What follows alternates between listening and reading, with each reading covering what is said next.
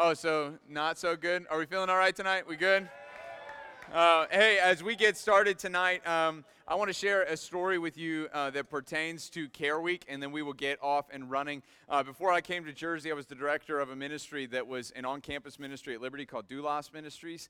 And we basically partnered with local churches all around uh, the East Coast, really, that uh, maybe were financially a little bit uh, underprivileged in the sense that they weren't necessarily able to put on community events or projects. and we would go in and assist them with finances and volunteer labor to uh, to help them reach their community for Christ. I want to tell you this story about a specific young man named Ashton. He was four and a half years old when he came to his first uh, sports and arts camp and uh, gave his life to Christ on a Tuesday night. The camp ran through Friday. Ashton comes from a broken home. Mom and dad were not together, uh, and he's got two brothers and sisters. Uh, and Ashton went home that night to his mom's house and told her uh, how incredible the love of God was. And she actually came to Christ on the testimony of this little four and a half year old boy, Ashton. This chubby cheeked little boy goes home and is just so pumped about the Lord that he tells his mom she comes to Christ. The next night he comes back to camp and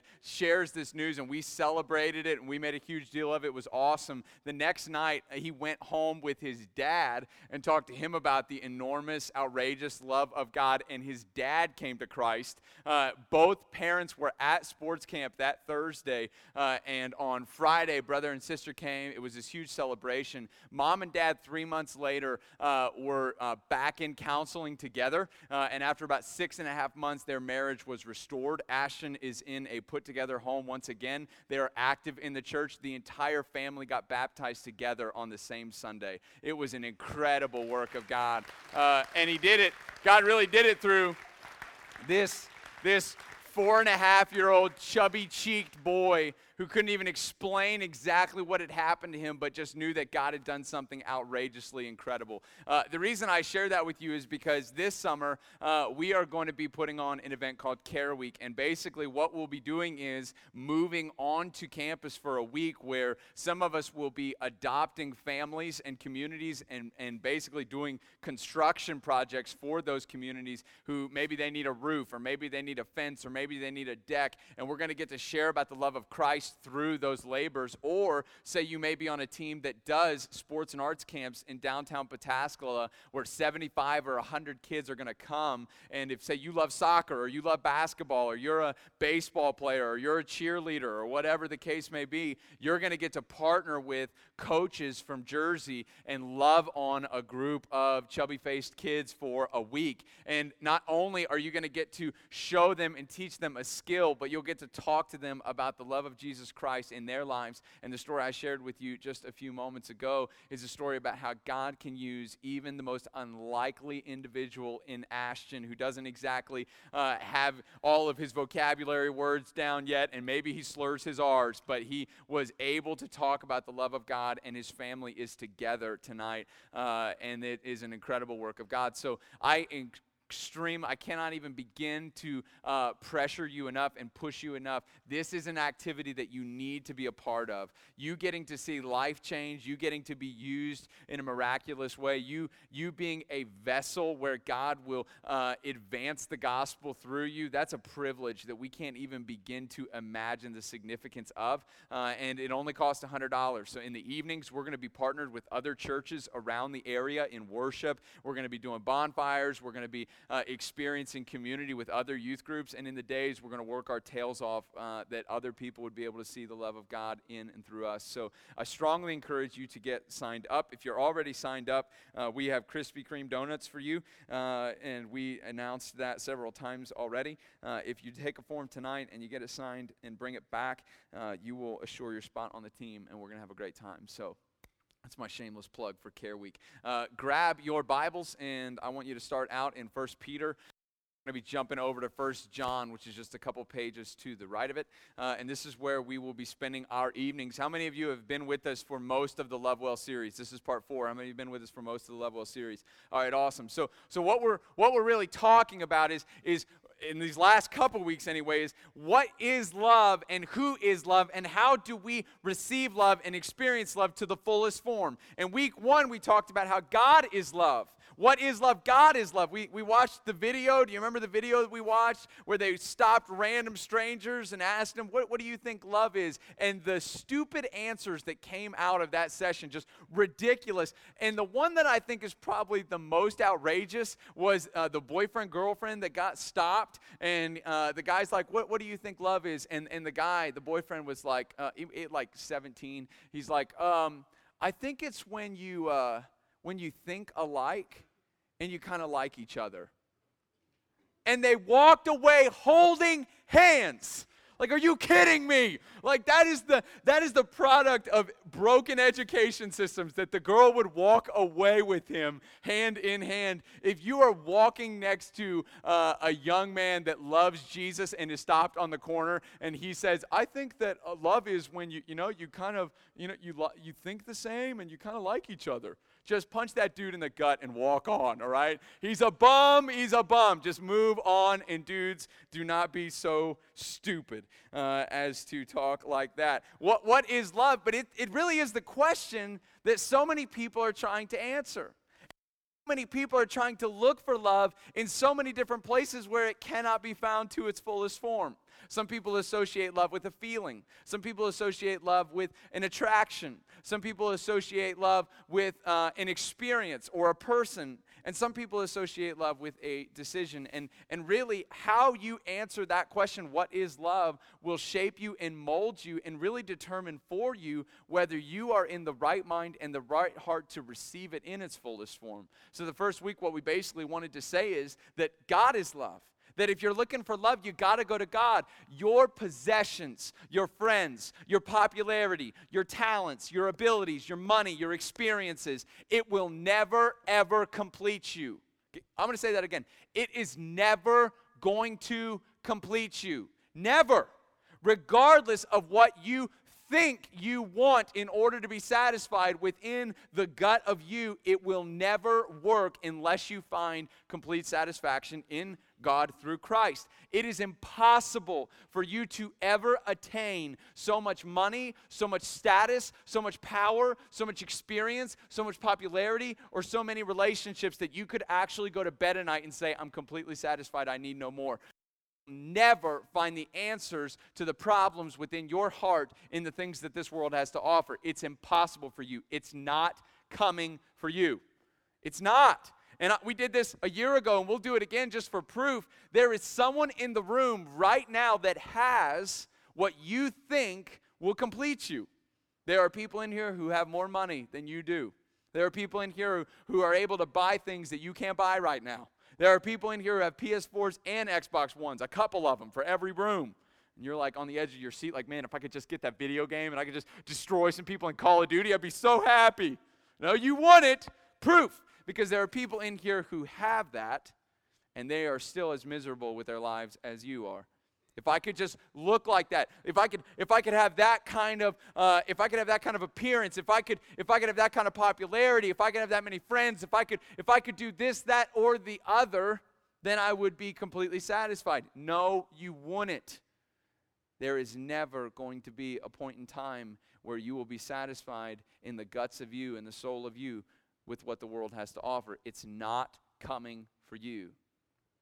And on top of that, what you are going to be completed by in the love of God, you are, before you come to Christ, a rebel of Him.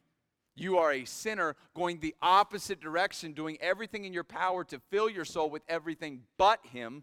Meanwhile, he pursues you with love and kindness. He allows you to see each day and every morning. He allows you to laugh. He allows you to enjoy relationship. He allows you to experience the world that he's laid out before you. And all the while that he does so, we would continue to rebel against him. And this is really the story of the universe, mainly that there is a God with a love so great and so massive and so expansive. And in his own power, when there was nothing, he spoke everything into existence. And when he spoke it into existence, it was. That is kind of power that money cannot buy. Regardless of how talented you are, you will never say something and it just come to be.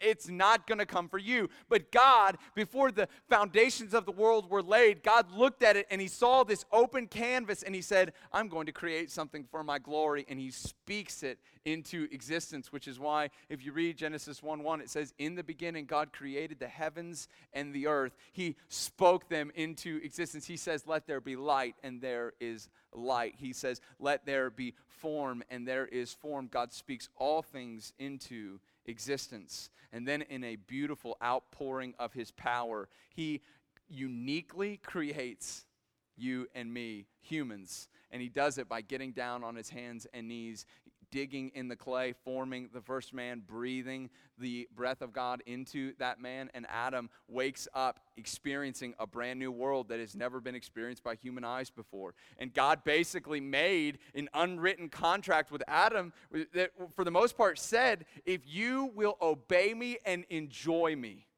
I will be glorified and your satisfaction will only increase. It will be beautiful.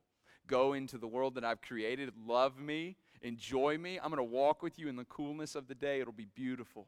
Take the good things that I've created, enjoy them, and then roll them off in the upwards of praise for me absolutely live life to the fullest and do it all for the glory of my name. And Adam goes out and he gets to work. He was told to work it and keep it, so he works it and keeps it. He Starts naming all the animals in the world, giving them names and, and helping them have their identity in being able to distinguish between them. And then God stops the narrative and he says, Hey, uh, something's missing. Every other specimen has a helpmate, but Adam is without a helper. So he puts Adam to sleep and takes the rib of Adam and creates a woman.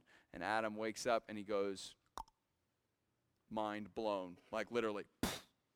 I've seen all the world and it's, it's amazing, but nothing tops that right there. And he begins to pursue Eve, and, and God gives the two to each other, and they are able to display God's love in their relationship, in perfection, in beautiful love and kindness towards each other for the glory of God. And then the story goes south, and we've talked about it many times. There's a snake that enters the garden. The devil is uh, possessing that animal, and the serpent speaks cunningly to Eve and says, Did God really say that you're not supposed to eat any of the trees in this garden? And Eve says, No, God says, Don't eat of this tree. And the enemy says, Oh, I know why he doesn't want you to eat of that tree. He thinks that you're going to make a better God than he does. He's nervous that if you eat of that tree, you'll know good and evil like he knows good and evil, and you'll make a better God than he does, and he'll lose his throne. That's why he doesn't want you to eat of that tree. Beyond that, doesn't it look good? Doesn't the fruit look good? Doesn't it look delicious to the eyes? So Eve takes the apple or the fruit off and bites down on it and then gives it to her moron husband. And it has always puzzled me where is Adam when this is happening? Like like there is a there is a serpent in the garden and adam all the while is like squirrels look at that that's beautiful all the while, Eve is being tricked and fooled into a decision that would curse the world forever, and Adam is doing nothing to protect his bride from the intruder and the tempter in the garden. Nothing. So Eve hands the fruit over to Adam, and Adam's like, eats it. And at that point in time, what you need to understand is that the world, as it was intended to be, shattered. Nothing would remain the same. Now, last night I was teaching a New Testament class to adults.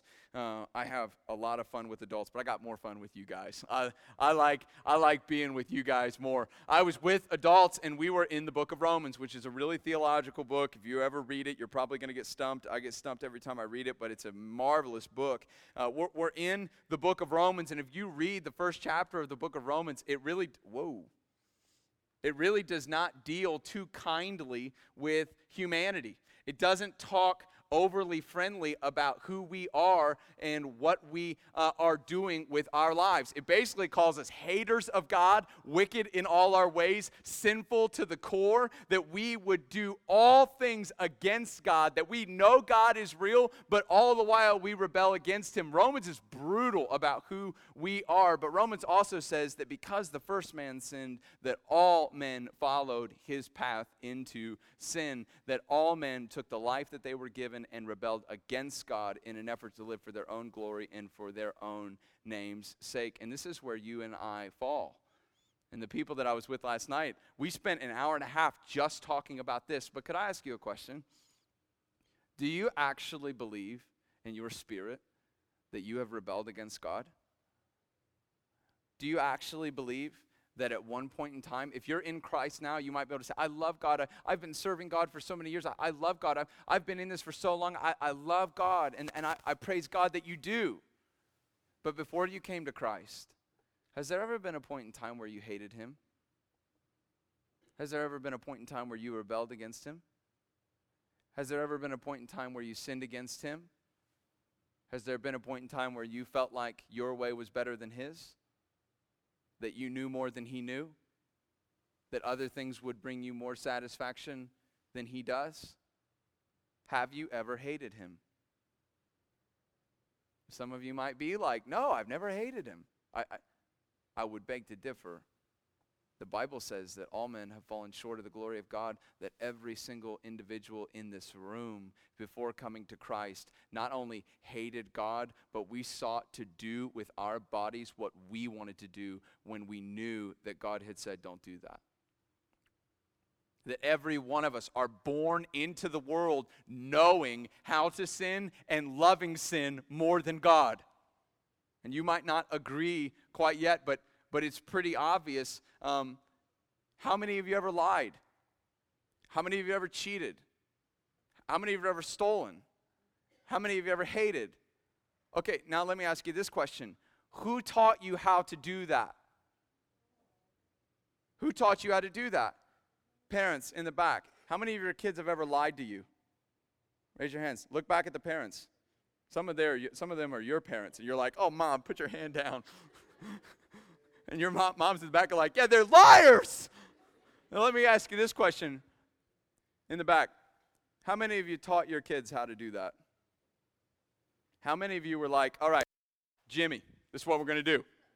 I want you to say yes, ma'am, no, ma'am, yes, sir, no, sir. I want you to do the dishes once a day and take out the trash. Now that we've got that established, here's how to tell a really good lie. How many had parents do that for you? Nobody. Nobody learns how to sin, they do it naturally. When you are born, a fundamental, foundational platform that you must understand if you are to really marvel at the grace of Jesus Christ in the story of the gospel, you must grasp this. Every single one of us have rebelled in such a way that is reflective of a broken spirit within us. Every single one of us has sought to belittle the glory of God in making much of the glory of ourselves. And I know that some of us might be like, that's not my story. I, I was saved early. I've been a good kid. I've, I've followed the Lord. Even in the earliness of your salvation, your heart was found in the gospel wicked before you came to Christ. Wicked. And God has dealt so kindly with us 1 Peter 2, verses 22, it says this He committed no sin. This is Christ. He committed no sin, neither was deceit found in his mouth. When he was reviled, he did not revile in return. When he suffered, he did not threaten, but continued entrusting himself to him who judges justly. Now, this is an interesting verse, but I love it, and I specifically love how it talks about Christ saying that he continued entrusting himself to him who judges justly. So, so let's deal pretty honestly right now. If every single one of us have spirits that at one time have hated God, the God who is just in his ways, who is perfect holy in his ways, then what we have to understand is that this God will have righteousness served, he will have justice served, regardless of whether that is pleasant for us or not. We are the rebels, and we are not going to accuse him of doing the injustice. He alone is perfect. God, being just, righteous, and holy, looks at our rebellion. We are deserving recipients of his wrath in that moment. And God sends his son in the flesh to live the life that we could not live. He, he commits no sin. It's not that it's not that Christ was a good man, it's that he was a perfect man. Living the life that we could not live, being the fulfillment of God's standard, his righteous law, yet on a hill called Calvary, God put him on a cross and poured his wrath for us out onto him. And Christ, as he suffers under the weight of the wrath that we deserved, he continues to entrust his spirit to the God who judges justly. Can you wrap your mind around that?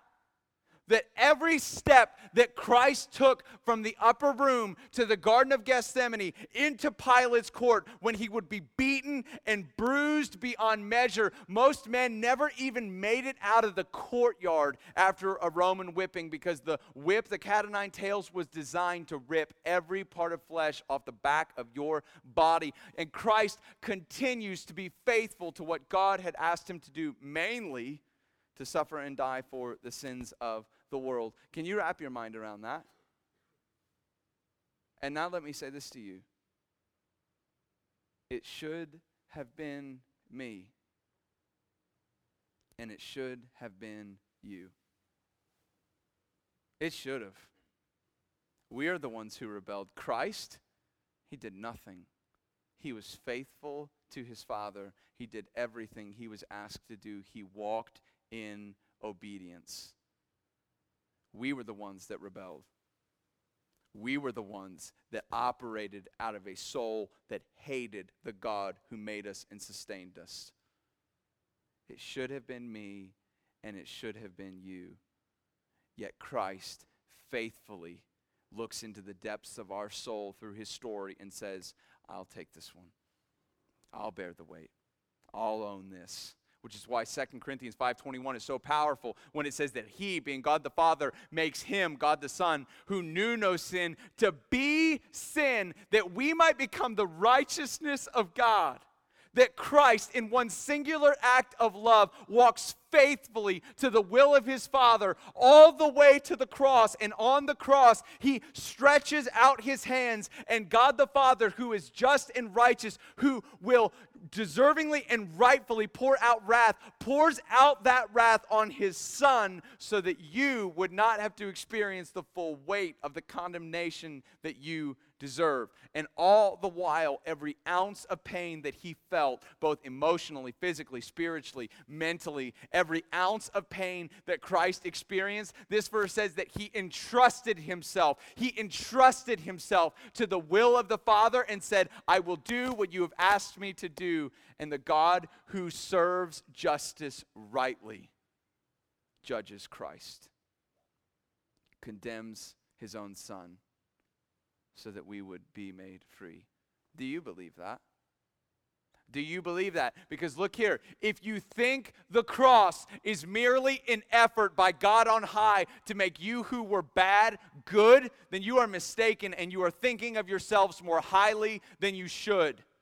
The cross of Christ was God's singular move towards mankind, mankind who was dead in their sins, rebellious in their ways, not just sort of bad, completely rebellious in his ways. And God sends his son and pursues that man and that woman. I haven't sinned as much as other people. You operate out of the same wicked spirit that all men operate out of. So if your moms and dads are really big into like Fox News, and you flip on Fox News and you start to hear of the horrors that go around our globe, and you start to think about it and you start to think, man, those people are so bad. They're so wicked. They're so evil. I'm sure glad that I've never done anything like that. You look right at me. The wickedness that is within them, that is manifesting itself through the horrid deeds that they do, is the same wickedness that was found in your spirit before Christ washed you clean and regardless of how it manifested itself, regardless of whether you've pulled a trigger on a man or you've just told a white lie by shoving all the garbage in your room underneath your bed and telling your mom that you cleaned it, regardless of how bad you think it gets in the eyes of the world, within you, it is the same heart of wickedness manifesting itself based on the culture that we live in and the world that we observe. You are not better than anybody, and neither am I. We are all rightful, deserving recipients of God's wrath.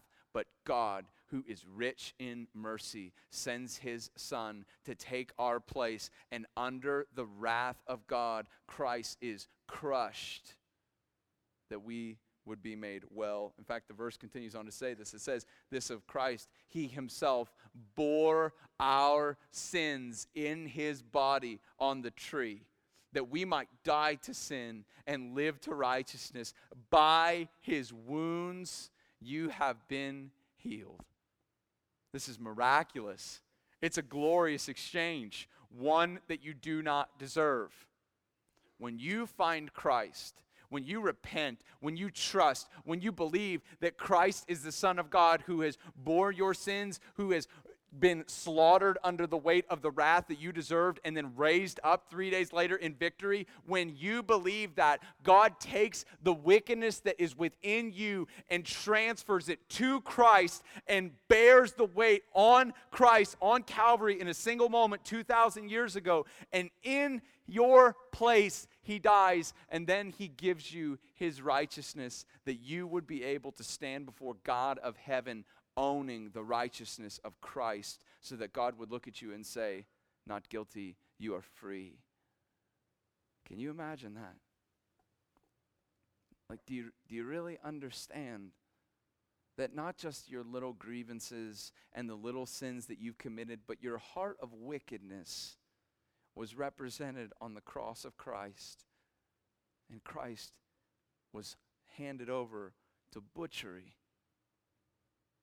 and in his bleeding and in his death, he willingly took upon himself what we deserve to take God's wrath and made a way for us to receive his righteousness. So that it's not just get your sins forgiven.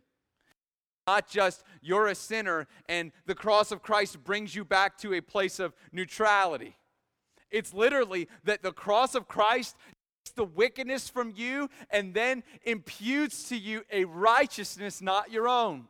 So that when God the Father looks at you, he sees the righteousness of his Son and says, You are not guilty. You will go free.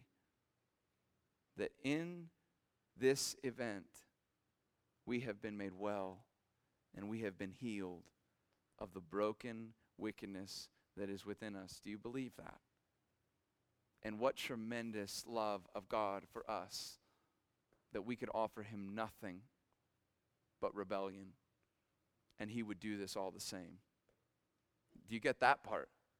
Like there is nothing that you can do for him that he does not already have, own, or can generate. Nothing. There is nothing that I can offer him that he doesn't already have, yet all the while, God still sends the Son. And the Son was still bruised on my behalf, crushed on my behalf. And he has still imputed to me new life, not my own, that I did not deserve. That it was in his wounds we have been made healed. For you were straying like sheep, but have now returned to the shepherd and the overseer of your souls. Isn't that a isn't that a great line? I love that that you have returned to the overseer of your soul that at one point in time you were a rebellion. Uh, you were you were a rebellious individual that did everything in your power to sin as much as you could against the god of heaven. But in the cross of christ he has wooed you with his love lavished it upon you. He has loved us so very well. And in his love he has brought us back into the fold to know him to love him and to live in him. Have you ever read that story in luke 15 where it talks about how a hundred sheep and one of them goes still has 99 and the shepherd leaves the flock to get the one and brings the one home. Have you ever heard that story before? First of all, uh, if you look at it numerically, the guy's kind of dumb because it's like you had a 99. I'm pretty sure that, that one is not greater than 99. Math makes me sick, but even I can figure that one out. All the while, the shepherd to get the one showing and demonstrating the ridiculous amount of love that he has for the strayed sheep. He brings the sheep home that the sheep would be shepherded by him once again. And that's exactly what Christ has done for us. That he has gone after the rebellion who lives in darkness, has picked the rebel up on his shoulders and brought him back into the fold. The overseer of our souls has retrieved us and now guards us and shepherds us that we would walk towards new life in him. And the second thing that you need to gather from this verse is that he just compared you to a sheep. That's kind of offensive. Like, not even anything cool. My favorite kind of animal is a great white shark. My second favorite kind of animal is a killer whale. I would love to swim with them both at the same time because I want to see what would happen. and if something bad, go, if something goes real bad, I'm going to go see Jesus. I mean, like of all the cool animals in the world to be compared to, a sheep. You know what's significant about that? Sheep are dumb. They're dumb. They are, they are terribly, ridiculously, foolishly handicapped dumb animals. And God compares you to that. But He also says, I'm the shepherd that will make you well. I'm the one that will walk this with you. I'm the one that will restore you to health. I'm the one that will walk you all the way home. Do you know why that is? Because God receives the glory for this, not you. Because God will get the praise, not you when you are brought home, it's not because you're awesome. It's not because you're cool. It's not because you're funny. It's not because you're better than other people. When you're brought home, it's because the strong arms of God have reached into the deadness that was you and resurrected it. To Him be the glory for what He has done within us. We have been retrieved to the overseer of our souls.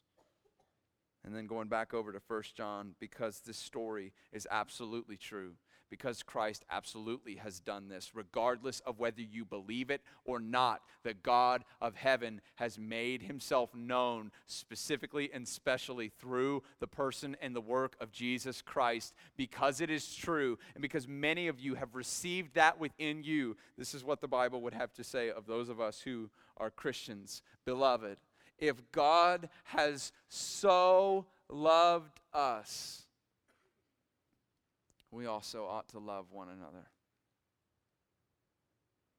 If God has so loved us, we also ought to love one another. And this is a shift. This is a paradigm shift because so far, for three and a half weeks, we have discussed God's overwhelming, lavishing, over the top, ridiculous amount of love going towards you. But he flips the switch right here. It's a paradigm shift, really, when he says, Because you have been so well loved, you also ought to love one another that there should be a unique relationship between Christians that is one of love, the overflow of what God has done within you. In fact, it goes even further. No one has ever seen God, but if we love one another, God abides in us and his love is perfected in us. That God demonstrates the power of his salvation by enabling us to love each other through the mess and through the nasty and through our hypocrisy and through our frustrating idiosyncrasies and through our struggles and through our trials and through our pains that God has demonstrated his love for us and empowered us to love one another. So here's a definition for you Love says, I see the ugly in you, and I'm staying. Love says, I see the ugly in you, and I'm staying. And that's exactly what God did for you. You didn't look cute and funny and awesome to God when He sent His Son and crushed His Son under the weight of your sin. You looked rebellious. You looked like a darkened heathen. You looked like a sinner. And even when you could offer Him nothing but rebellion, God said, I love you. But God, I can do nothing to repay. I love you. But God, even after you save me, I'm still going to struggle. I'm still going to fight. I'm still going to fall. And I'm still going to have a hard time with this. I love you. But what if I mess it up? And, and what if I don't quite measure up? What if I can't get it right away? I love you. That's exactly what God has said to us. And so, through this love, we are to love one another. We're a bigger youth group. We, we have a substantial sized youth group here. We're not the biggest in the country. We're not the smallest in the country. There are many churches around our state right now that are meeting with smaller youth groups than we are, and there's nothing wrong with that. And it doesn't make us any better than anyone else. I really small youth group. I've told you this before. There were eight of us. There were two Hartleys, two Butterballs, two Tibbs, and two Holcombs in our youth group. That was all of us. And my Grammy was our youth leader. We were getting down in the Bible in a tiny little classroom did not look like this. Tiny little youth group. Because we are larger, sometimes our sins are more apparent and more visible to the people around us. One thing that we are accused of quite a bit, and some of it is our fault, all of us, it's our fault at Jersey. It is our fault, all of us. Some of us are accused. Our family has been accused of unloving, judgmental, unreceiving, closed door people that play games with the Bible but don't actually believe it. Now, are those accusations 100% true? I don't believe so. But are there times that we think more about ourselves than we do others? Are there times where we act unloving towards our brothers and sisters and those who are coming into our family? We do. And look here shame on us. Shame on us. Shame that we would be so tied into what we want and how we want it that we wouldn't love on the people around us shame on us that we would live our lives outside of these four walls and we would count the people who can do stuff for us as more important than the people who need us. Shame on us that we don't live lives that demonstrate the power of the gospel in us through a love that says, I don't care how messy it gets. I'm going to stick with this. I'm going to love you as Christ loves you so that you can see the unfathomable love that God has for you through me. I'm going to love you. That this is how the Christian is to be marked that this is the uniting factor among the family of God. That we would demonstrate what God has given to us on other people. Here are a couple of realities for you as we wind down. You cannot give what you have, have not received. You cannot give what you have not received. If you're in here and you're like, Hey, lovey dovey. We'll just give everybody a hug. I'm Just going to go around and, and I'm just going to be loving. That's awesome.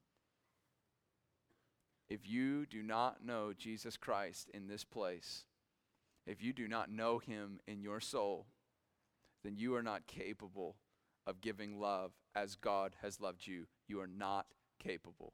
And you will be frustrated if you try to abide in what the Bible teaches about love if you try to do it apart from Jesus Christ empowering you to do so. You cannot give what you have not received. You're not going to be able to love the individuals around you if you have not first been loved by God and returned that love in your remission, your repentance of sins, and your trust in Him. You can't. This is point number one. Number two loving people is not an option for those who know Jesus. It's not an option. It doesn't matter if it makes you look uncool. It doesn't matter if you'll lose friends. It doesn't matter if you loving individuals that look unlovely. It doesn't matter if that would mark your reputation as some kind of uh, some kind of you know if you're like the popular guy and there's someone else who is struggling in your school who doesn't have individuals who doesn't have people who are supporting him and you move over there to care for them and the people that you're leaving behind your friends look down on you for that. It doesn't matter. Loving people is not an option for the people that have experienced the love love of God. It's not an option. Get over yourselves. It's not about you to begin with, it's about the glory of God being seen as the family of God expands. You have received so much in the gospel of Jesus Christ. And now you are called to demonstrate it to talk about it, and to show it to the people around you. You're called. That other people would see the glory and the beauty of what He has done in you, and that they too may experience such a thing in Jesus Christ. You have been loved so well. And now it is your turn to abide in Him and to love well those who are around you. And we will spend the next eight weeks talking about how we do that. As the band comes and plays, we're just going to uh, wrap down. Let me ask you this uh, if you just close your eyes for a sec.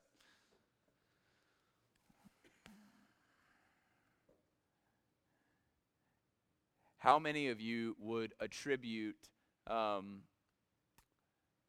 when you, when you were coming to Christ or uh, when you were first being pursued with the gospel and you were a sinner and you hadn't trusted in Him, how many of you would say that it was the love of individuals around you that really kind of softened you uh, to the gospel. Maybe it's someone saying, hey, you ought to come to church with me. Uh, this is our family. This is what we believe. Or maybe it's someone saying, hey, God loves you so much and he gave his son for you. Maybe it's someone who's just saying, I'm going to stand here and I'm going to love you no matter what. How many of you would say that an individual in your life or a couple individuals uh, really warmed you up to uh, the God of heaven and his story in Jesus Christ? Put your hands up.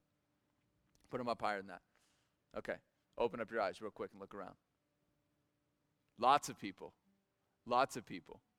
Now put your hands down and close your eyes. How many of you have ever experienced a point in time when you feel like you are unlovable and the people around you seem to evidence that in the way that they treat you?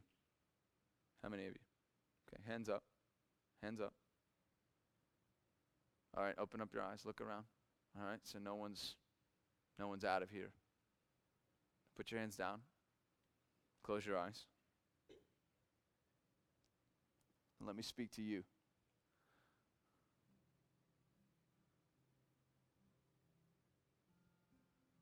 We talked last week about how Jesus is your Hosea and you are Gomer.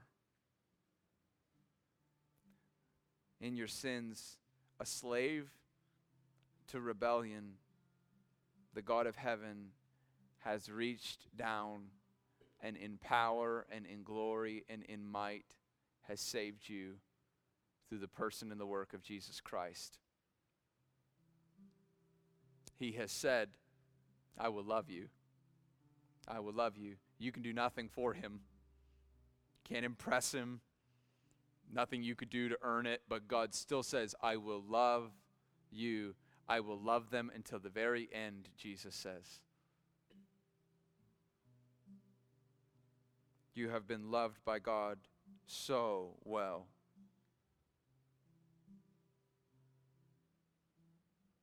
And now we must love one another. Every day, in every relationship, in every moment, we must demonstrate the love that God has poured into us through the love that we give to other people. And the hands that went up around this room is evidence that A, God can do amazing things when people demonstrate the love that God has given them. Like, look here, when you love people, God can do amazing things through you. People who you think would never come to Christ may have their souls softened as you vigorously love them and care for them and point them towards Jesus. God could use you in a really beautiful way. And number two, there are so many people who so desperately need it to experience the love that you have in God and to know Him also. Love people, point them towards God, see lives transformed. It's not an option, it's a call. Let me pray for you. Lord, we love you so much. We thank you for this evening. We thank you that you have been gracious to us, that you have saved us, that you've reached into the darkness of our hearts, and you have allowed your light to shine in such a beautifully stirring and drawing way that now we know you and we love you. Help us to love you more and help it to be manifested as we love people in our lives. Give us great strength, great courage, and great resolve to see this thing done in a way that would bring glory to you. It's in your beautiful name that we pray. Amen. We said this last week. We're going to worship. I'm excited about the songs we're singing tonight. I love worshiping with Jersey students. I've said this if there is anywhere in the world that I want to be where a corporate body of believers chases the Lord together, it's right here in this room with you people. I mean, you are some kind of crazy party people when it comes to chasing Jesus in corporate worship. It's awesome. Uh, so, as we do that, if you're a visitor with us and you're like, these people are so weird, um, it's cool. We'll give you a hug afterwards. And if you keep coming, you might experience the same thing. This altar is open. If you've been touched by God, overwhelmed by God, if you've got a burden for a friend, and you want to pray, God, how might I love them? How might I talk to them about the Lord? How might I really share the love that you have given me to them? And you want to pray about that, certainly find your place here. Uh, if you've been overwhelmed by God's love and you want to lift your hands and you want to praise God in what He has done in you, be at peace and do that. Um, but also, don't make a mockery of this time. Uh, don't be on your phones. Don't be distracting the people around you. Don't be talking and joking around. It's not a time for that. If you're up front, don't make a show of it. Just come and pray. If brothers and sisters are up here and you feel led to come and pray for them, certainly do that. But don't think that it's because you are great. Think that it's because God is great and He has allowed us to be a family together.